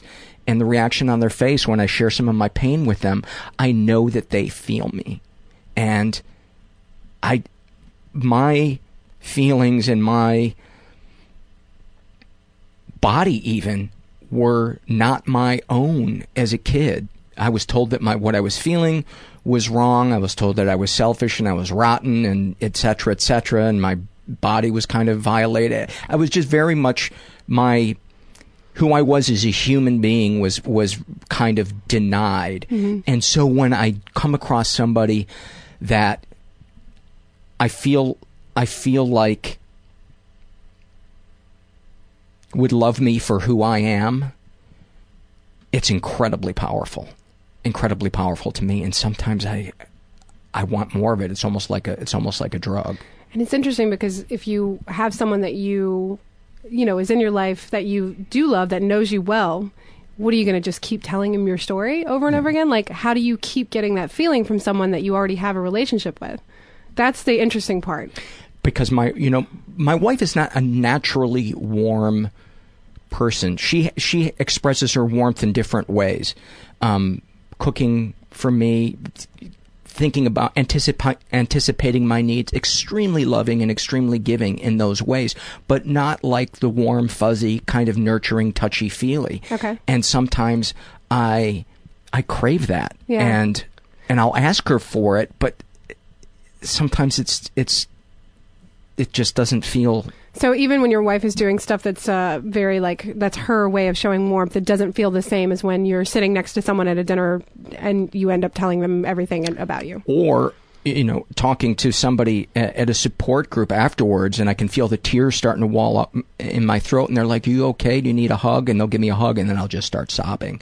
That is like the and i've done that with my wife too but in a support group those people have lived through what you've lived through and they know there is nothing like being held by somebody who you know to their very core knows Gets you. what your pain feels like Absolutely. um, so that can be a little, I don't know if addicting is the right word, but that would be a, an example where I think I would maybe be draining or inappropriate. Inappropriate might be might be the the, the better the better word for it. Yeah, I can see, and I, that's the thing that I'm actually really cautious of. I will deny myself talking about uh, myself or talking about what I've been through uh, on purpose just to not weird out the other person. Like I almost go the other direction of like I can't like even if it would feel good and even if it would like I feel like I can't again I don't want to be a burden. I don't want to I don't want to like I don't want to be I don't want to make it so that you feel like you've got to spend the rest of your night comforting me even if that is what I want even if that would be lovely to have. I I my my desire to not be like still not be a burden is is sometimes is much bigger than that for Is me. is there a difference in the comfort that you feel uh, from a man or a woman? That's a good question. Um, since most of the dudes I know are comedians, they are not great at being comforting. They're very like uh, they'll listen to me and then they'll go, "Oh, that sucks," and then that's like pretty much it. Uh, so, and I have some dudes, dude friends that are very sensitive and wonderful, but uh, for the most part, I would say it's it's the girlfriends that I have that are the ones that end up giving me the most. Uh, giving me the most kind of juice if I need it, and my husband. My husband is really, really great at that. He sounds great. Yeah, he's great at that stuff. He's uh he's he's well equipped and uh it's it's and me it's also been me trying to figure out along the way how to get that feeling that we're discussing without anybody else on my own with being my own self-soother like being my own self-soothe. Like that's the term because they say that for babies. Like when babies can self-soothe you never got a chance to do that. You never got a chance to learn how to you didn't have the ability to do that. And that's a really really tough skill to learn but that's always what i'm moving towards. As much as i love my husband as much as i love my friends my family i'm always moving towards like can i handle this internally? Can i do this to where i don't need to uh, don't need anybody else for this? Whether or not that's healthy that might be another thing that towards in a couple of years i'll be like well that was pretty stupid for me to think but i do like the idea that like i can do something to make myself feel better uh, i can i like the idea that i can self-soothe Is it is it possible that the best would be to have both? You know, a support system of people that 100% yeah. Being able to self-soothe but also having a, a, support system i think is i think that's maybe the goal and i think you and i together make that. I think do you feel like do you ever have times where you feel like and because i'm not saying i'm always successful at it it's always something i'm working towards do you ever have do you have anything that helps you self-soothe that's not like a prayer and meditation. That does help? Yeah, and um, you know, it- one one of the weirdest self soothers for me, and I, and I don't even know if it would be called a soother, but there's something soothing about it to me. Are documentaries, especially about subjects that are kind of dark, because it feels like almost like somebody's holding my hand, and the world is is saying. Other people are going through this too, and, Okay. and I, I and like there's that. something that I love about a story unfolding that just feels, um, it just feels good. okay oh so those, those are actually pretty good those are all very good techniques Because it used to be alcohol and weed. That's how, that's how I soothed myself. Yeah. And then for a while, um, a long time, it was it was pornography, and I could see that that was create creating distance in in my marriage because that was energy that I could have you know I could have had in in my marriage. It's a good lesson that porn should always just be for what porn is intended for. And if you find that you're using it for like distraction or because you're bored, like, oh shit, you got to start rethinking some stuff. yeah, or you're or you're feeling feelings that you don't want to feel, Yeah. and and you know that you're going to get that glowy feeling after after an orgasm. Um, Yep. Sometimes you need to work through that feeling, and I in the last couple of days I've I've had that feeling, and I finally um, called somebody from from my support group this morning, and and just kind of got honest with them about this empty feeling in in my chest, and um, you know what I'm what I've been been going through, and I felt lighter after That's I good. hung up, and I think they felt like they were able to be of service to me. That's perfect. Yeah, so it, it, it kind That's really good. I, I tend to uh, whenever I'm feeling an emotion, I will I'll tell myself to double down on it and and force myself to feel it so that I get tired of it. And it doesn't always work. But if I'm feeling empty, if I'm feeling lonely, my husband's been traveling a bunch lately. He's back now, but there were like a couple of weeks where he we would not see each other, and we're not really used to that. And so I was like, I'm feeling really lonely. And I was like, I first started making all these like plans with, I was like, well, I'm going to go to the beach and then I'm going to go have brunch and then I'm going to do this and then I'm going to do this. And I was exhausted. Mm-hmm. and then I was like, I'm just going to sit in this. I'm going to sit in being lonely. I'm just going to feel as lonely as I possibly fucking can. And so I had like three days where I didn't see anyone. I didn't talk to anyone. I just kind of was like, I'm by myself. I went to restaurants by myself. And that sounds like not that big of a deal. But for me, I, I had to like, I was like, I'm going to burn this up and feel this until I'm like, I'm done feeling this. Uh, and, and then it kind of felt more natural. And then I made like a plan with a friend rather than trying to pack my whole day. But if I'm feeling really sad, um, I'll fucking double down and try to feel as sad as I can. If I'm feeling anxious, which happens a lot, I will fucking double down and try to like let's get let's just be anxious as shit for like an hour. Let's work through every single what the fuck are we anxious about? What is going on? And then I find that I'm tired of being anxious and I can kind of ease off of it a bit. Um, but I it's I don't know how great of a technique it is, but I uh, and I, I tend to like I whatever I'm feeling in. My best friend and I always had this term. We're like, well, we're wallowers. Whatever we're feeling, we're wallowing in it. I don't feel anything ten percent. Whatever I'm feeling, it's a hundred fucking percent. So I might as well use that to my advantage if I'm already doing that, and just try to like fucking get wallow in it as much as I can. Like roll around in it and then and then get up and then try and get up. I like that because I think one of the most useless things we can do to ourselves is to say you shouldn't be feeling this. Yeah, for sure. For sure. All emotions are valid. Not all your actions are valid, but all your emotions are absolutely valid. Yeah. Uh, and I think a lot of people don't don't necessarily realize that. Yeah.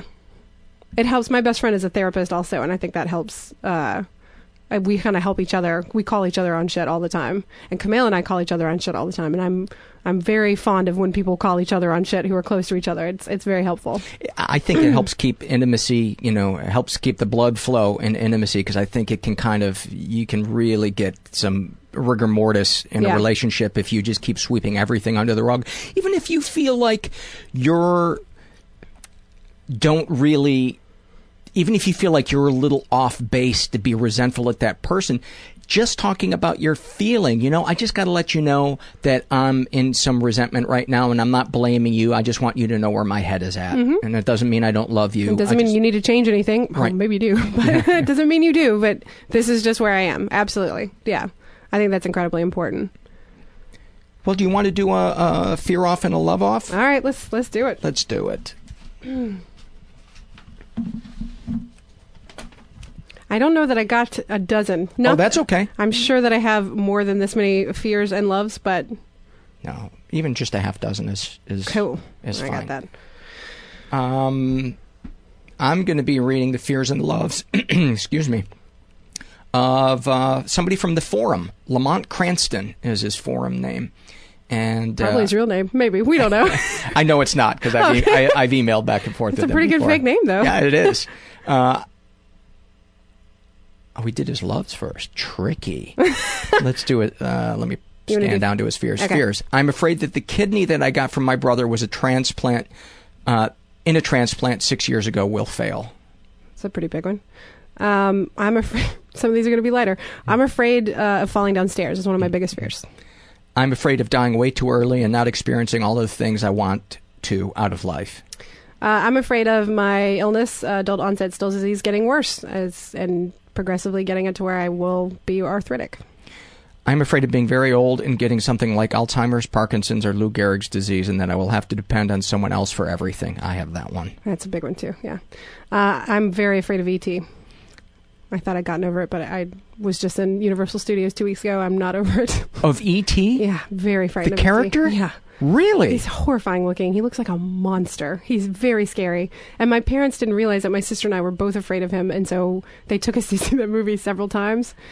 and I had so many nightmares. And we rode the ride, and ET, the ET experience ride, because I thought I was like, oh, I'll be fine. I was just sobbing on this ride next to children. My Kumail was like, I mean, explain like she's fine. Everything's fine. It's fine. And I was like, no, I can do this. I'm okay. And then I would see him, and I would freak out again. Him and that that wig and hat. Oh God nightmares. Anyway, continue. That is fantastic. Uh, it's horrible. Um, I'm afraid of becoming a pariah among my friends. Oof. I would want to know more about that. Um, I'm afraid of missing my window to have a baby. I'm afraid that I won't be able to pay off all my debts. Mm. Uh, I'm afraid of people thinking that I'm taking advantage of my husband's success for my own career. Big one. Uh, I'm afraid that my fiance will either break up with me or leave me standing at the altar. Oof. Uh, when I was a kid, I was incredibly afraid of the devil. Good person to be afraid of. Yeah, her en- so. enti- entity. Whatever. I believe in negative energy, and I'm afraid of negative energy. Yeah. Um, I'm afraid that something will happen to my dad, and I won't be able to tell him how much of a hero he was to me. I'm afraid of something happening to my parents and me being on the other side of the country. Uh, I'm afraid I'm going to hell when I die. That's so funny. I, we've been doing the show for two years, and I can't believe that's the first time we've had that. That is the first time? yeah. That is amazing. I, th- Huh. I think it just shows how many uh, uh, atheists we have as, yeah, I uh, suppose as that's listeners. the bigger Yeah. issue. Uh, I'm afraid of being a burden, which we've discussed. Uh, I'm afraid of having something go horribly wrong that wasn't my fault and being sent to prison. I have that one too, and that like all of the, you know, the, whatever the circumstantial evidence just coincidentally and everybody thinks I'm a monster and I'm like but you Yeah. you I I Oof. If you Yeah. if you read too many true crime novels or watch Yeah. too many documentaries, you, that's a fear. tell it to your cellmate clink Uh, I'm afraid there's a Jackson's video called Torture that when I was a kid I thought was the scariest thing I'd ever seen. uh, I'm afraid that I won't be able to get a really good job That's a good one. Um, I think that's all I have actually. all right let's let's go to some loves Okay. Um, I'll start with Lamont. Uh, I love turning on the TV and unexpectedly, unexpectedly finding a show or movie that's one of my favorites and I haven't seen in a long time. That's a good one. That is a good one. Even if I own it on DVD, I'll still get really excited. Um, I love I love birds and I love I love bird watching. That's like my secret favorite There's thing. something really soothing about that. We have birds in our backyard, and Yeah. I, I I love it. And uh, Sorry. how dare you? I fear dropping things. Um, Lamont says, "I love sitting in the backyard at night in the summer with a cigar and a drink, looking up at the sky and just thinking." wow, that's good. Um, I love FaceTiming with my family. That's a new thing that we've all gotten iPads, and it's amazing. I got to try that Oh, it's so great. So much better than phone calls. with your family. Yes. Um, yeah, just specifically, I'll give you their yes. numbers. They're great. Uh, what if we just started talking about you behind your back? that would be weird. They'd, yeah. they'd get down. They'd get down with it. We're pretty honest. Uh, Lamont says, I love driving on the freeway and having a kick ass playlist of my favorite music on the iPod. Oh, I love that too. I had something very similar to that, so I'll just ditto that one. Oh, do you want me to do another yeah. one? Yeah. Okay. I I love a day with no expectations. I, always have at least a million things to do. Mm-hmm. I love, uh, Lamont says, I love morning sunrises, especially when you have to wake up in the dark. Uh, not me. Um, I love looking at the Facebook profiles of people who have been really mean to me and seeing how lame their lives are. Uh, I did that with a guy that was the biggest dick I've ever worked with as a comedian, and his Facebook photo, he had his shirt off, and I was Ugh. like, vindicated. Yeah, you're the worst he human being. is a douche. um, let's see. He says, I love waking up to a strong rain early in the morning, realizing that you have a day off and going back to sleep. Oh, that is shit, that's a great one. That is a really good one. Um, I love the way my husband laughs. He has a laugh. Uh, you know, he's a comedian. He's always around other comedians, but he has a laugh that when he's like caught off guard, that he doesn't. It's like just his like. It's a to me his real laugh, and I love when I can make him laugh like that. Uh, that's that's a beautiful one. um, he loves. Uh, Lamont says, "I love going back to sleep early in the morning and sleeping soundly after having to get up and go to the bathroom. I do too. Yeah, that's good. Being able to fall asleep immediately like that. Shit. Um, I love. I actually have. I love Purple Rain. I didn't even know I was going to talk about that today, but I love that movie, and it's very soothing to me. Um, I love sitting in my darkened home late at night and working on something creative. Oh, that's good. Um, I love when people feel heard because of something that I've either said or written. Well, I, I definitely uh, got that feeling with you here today. It's really, uh, really nice. Um, well, thank you. I love uh, epic uh, lunches. I'll plan lunches with my friends that are like eight of us in a restaurant, and we stay there for like three hours. I love that. Oh, that sounds great. hmm Um, Lamont says, I love that neat feeling I get in my stomach and neck after laughing for a while. Oh God, that's really good. Oh, okay. Wish I had that one, Lamont. Um, I love uh, I love video games. I, I my podcast is about video games, and I play video games. Uh, it's very self soothing for me. What is the name of the podcast again? Oh, it's called The Indoor Kids. The Indoor Kids. Mhm. And uh, what's your favorite video game? is there one? I mean, the, right now I'm playing XCOM, which is a really great uh, like resource management strategy game. Uh, and I love that game, but I would say all time it's either going to be it's going to either going to be a Super Mario Brothers or a Zelda. Probably going to be the first Zelda. Oh my God, Yeah. Zelda was. I would not shower for Yeah. like right a day and a half and play Zelda. I was like, you don't understand. I, the, there, I think this next cave is tr- Yeah. has got treasure. It's the best. It's uh, it's, it's video games are amazing. They're good. They're a great coping technique. You can overuse them for sure, but I think they're amazing. Lamont says, "I love the sound a driver makes when it hits a golf ball right on the sweet spot." Oh, That is a good one. I'm actually. I feel bad. I, there are many more things I love, but I don't know that I have anything else that I wrote down. That's okay. We got enough. Yeah. Yeah, yeah. We're at uh, we're at an hour and a half. Wow. Emily Gordon, thank you so much for being so. Uh, just being you. Oh. Just being you. I mean, I don't know you very well, but I feel like um, I don't know. Uh, you feel like a kindred spirit, and those are my favorite episodes where I I get that feeling. Well, thank So- you very much. I appreciate that. And I think my listeners are, are really going to like this. Cool. This was great. This was actually this was a good one. I've not been on a podcast like this before. This was good. Thanks, Emily. Mm-hmm. I want to have her back, and I want her to be my therapist. I uh, that I so enjoyed um, talking to her. It is really nice when you when you uh, come across somebody that um, you feel you feel feels you, um, not just hears you, but feels you, and um,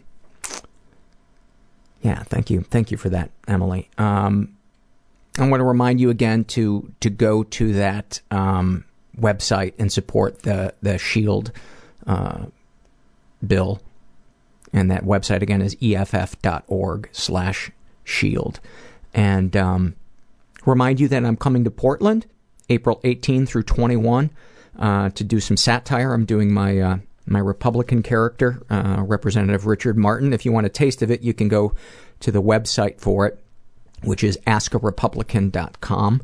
And uh, I might be doing a live uh, mental illness happy hour show. I'm not sure yet, but I'll keep you keep you posted on that.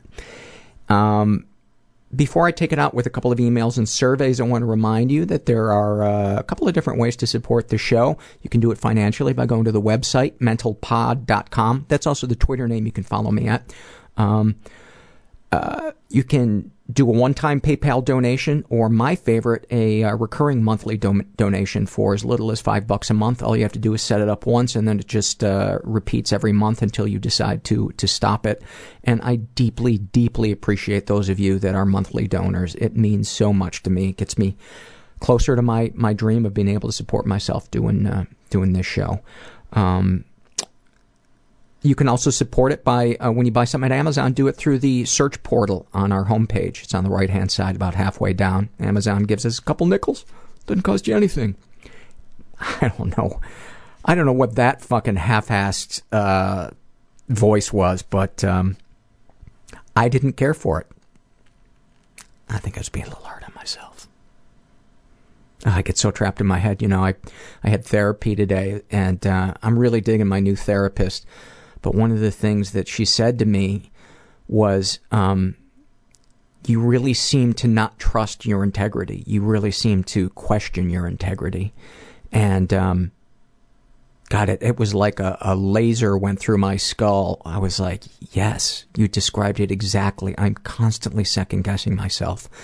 And she said, well, that's one of the results of being in an invalidating environment where your mom one minute is sexualizing and objectifying you, and then the next minute telling you that you're rotten and that you're wrong and denying your experience and saying things never happened that you know for a fact happened.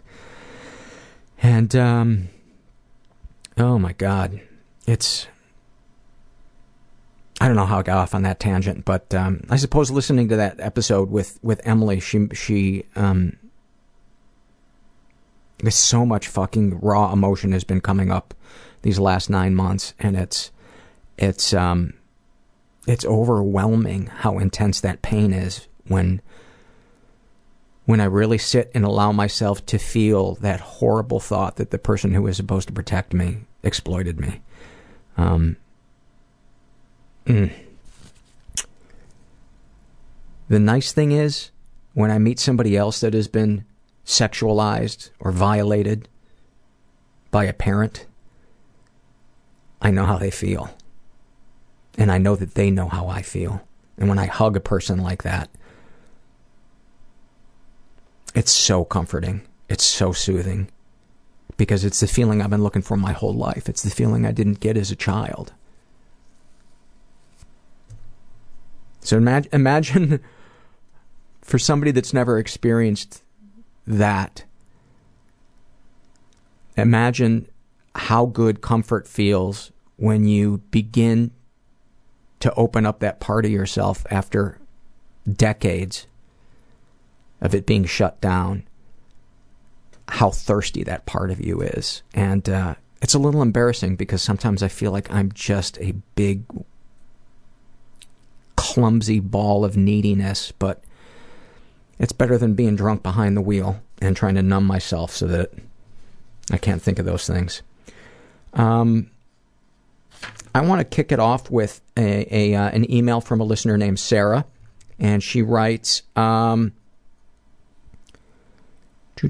I just heard you mention NAMI, uh, National Alliance on Mental Illness. Uh, NAMI is an, an, amazing organization, and their meetings and website can provide a wealth of information. The one thing that irks me, in my opinion, here, is that a lot of their programs and classes separate people living with the illnesses and their families. The group I prefer is DBSA, the Depression Bipolar Support Alliance. Their support groups are open to anyone whose life has been affected by mental illness. I've been attending DBSA uh, support groups for over six years, and it has saved my life. I've made lifelong friends and gotten to help people on their journey. Support groups can provide people with all sorts of help, ideas for paying for meds, accessing services, finding cheap or free things to do, books to read, etc. Thank you, Sarah. Again, that's DBSA and she doesn't say what the support what the uh, website is, but I'm sure you can find it. That's the, De- De- Depression Bipolar Support Alliance. Um, this next email is from a guy named Dan, and he writes. Dear Paul, I'm listening to your podcast with Jess right now, and I just heard you read your email from Will. I am also 14 and somewhat suffer from the same thing as him. I have never thought about suicide, and I do not cut myself, but I do hold back from telling my parents. After listening to your advice, I decided it's about time I do something. Paul, I've heard advice like this from you before, but god damn it, now I'm really going to do it. Um, and so I mailed him back and I said, Dan, um, hoping to get an email like yours is the reason I started this podcast. You've warmed my heart. Let me know how it goes. And then a couple of weeks later, he emailed me back and wrote, Hi, Paul. I wasn't sure if you actually wanted to hear back from me and not just making me feel good, but in case you were, uh, I'll respond. Ha ha.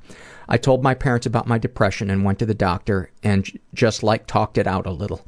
Since it's winter right now and I'm not in any sports and I'm basically just moping around a lot. Since I was doing uh, anything, I was just always since I wasn't doing anything, I was just always in that bad mood, and my doctor said to work out a lot and run and even diet to lift up my mood. Um, It's been a couple of weeks now, and I feel amazing. I'm eating very healthy, running a lot, and lifting lots of weights. Not only has it made me feel like I, I was the happiest person ever, but I'm in great shape for baseball this year. Thank you so much for the podcast, Dan. And all I can say to that, Dan, is yay. Fucking yay. This is from the Happy Moments survey, and this was filled out by a listener named Annie. She's um, in her 30s, and her happy moment she writes, I adopted a dog a month after I attempted suicide. I was figuring if I can't bond with an animal, then I can't bond with anything. It was a quick decision. Just picked her off the internet at a rescue group. I was unsure about it until the first night. I climbed into bed, not sure if she would sleep in her bed or what, as she was awful nervous and scared. As I dozed off, I felt her weight on my bed and then felt her press her warm body against mine, and I felt such a sense of peace and belonging. She trusted me from the get go, and we were a pack. I felt like there was something worth staying on this earth for. I can't even tell you how deeply that one touches me.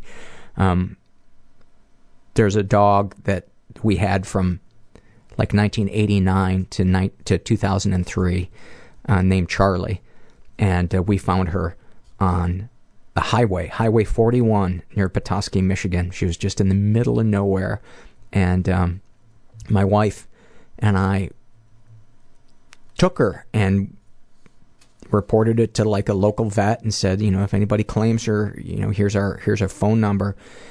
But we were like, I don't know if we can keep her. You know, we got a tiny apartment back in Chicago. We're on the road sometimes, and uh, the hotel we were staying at, you couldn't have animals in it. So I, um, I had a jacket on. I put her underneath my jacket, and we snuck her in.